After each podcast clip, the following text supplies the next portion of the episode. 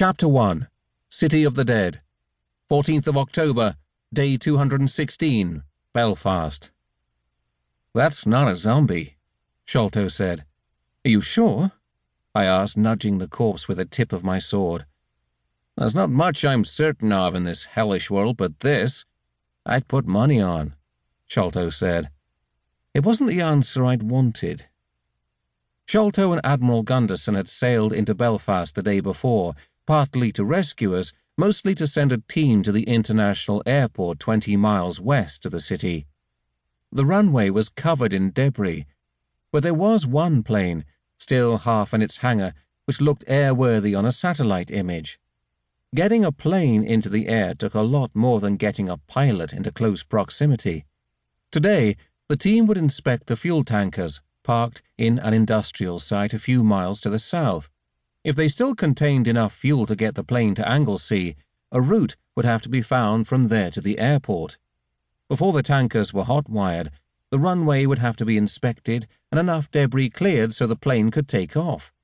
Assuming, of course, that it was still airworthy.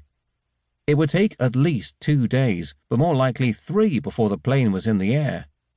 Until then, we were all stuck in the city. With a surfeit of electricity provided by the icebreaker's working engines, that was no great hardship for anyone but Callie, who was recovering from a second operation. We didn't know much about Sorcha Locke, the woman who'd shot her, except that she worked for Lisa Kempton, a billionaire who'd helped fund the conspiracy that created the undead. Kempton had created apocalyptic refuges across the world, one of which was in Ireland. Locke had fled it and made her way to Belfast. Cue forward a few months, and after she'd shot Callie, I had confronted Locke. I killed her. There's not much more to be said. We'd done our best for Callie with what few medical instruments we could improvise. Our best wasn't enough. The teenager's condition had been worsening when Kim had taken the motor launch out to sea, hoping to reach Anglesey. Instead, the icebreaker had found Kim. The Admiral, a doctor and former Surgeon General of the U.S. Navy, had operated.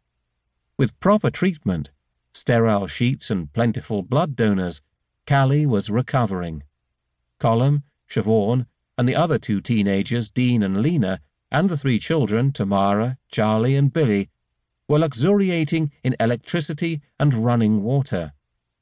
Electric lights didn't offer much comfort to me. We left a frustrated Annette to watch over Daisy, while Kim, Sholto, and I went ashore. Our primary goal was the warehouse, in which Sorcha Locke had taken refuge. I wanted to retrieve the hard drive from the bunker hidden beneath the building. Our other goal, one that was left unspoken, was to confirm whether or not the undead were actually dying.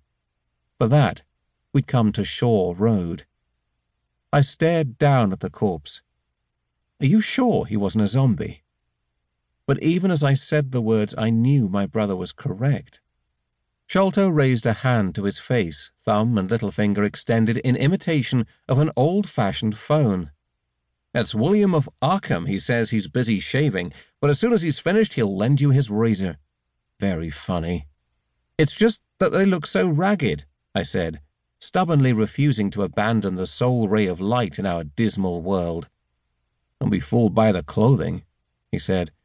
We didn't look any better when we emerged from that tunnel in Wales. The corpse wore red jeans and a once white denim jacket, though both were so covered in mud it had taken me a minute to identify the original colour. His right boot was laced with string, his left held on with tape. Strips of the same tape still clung to the jacket's sleeves. His face was bearded, his hair long and lank, and matted with as much mud as his clothes.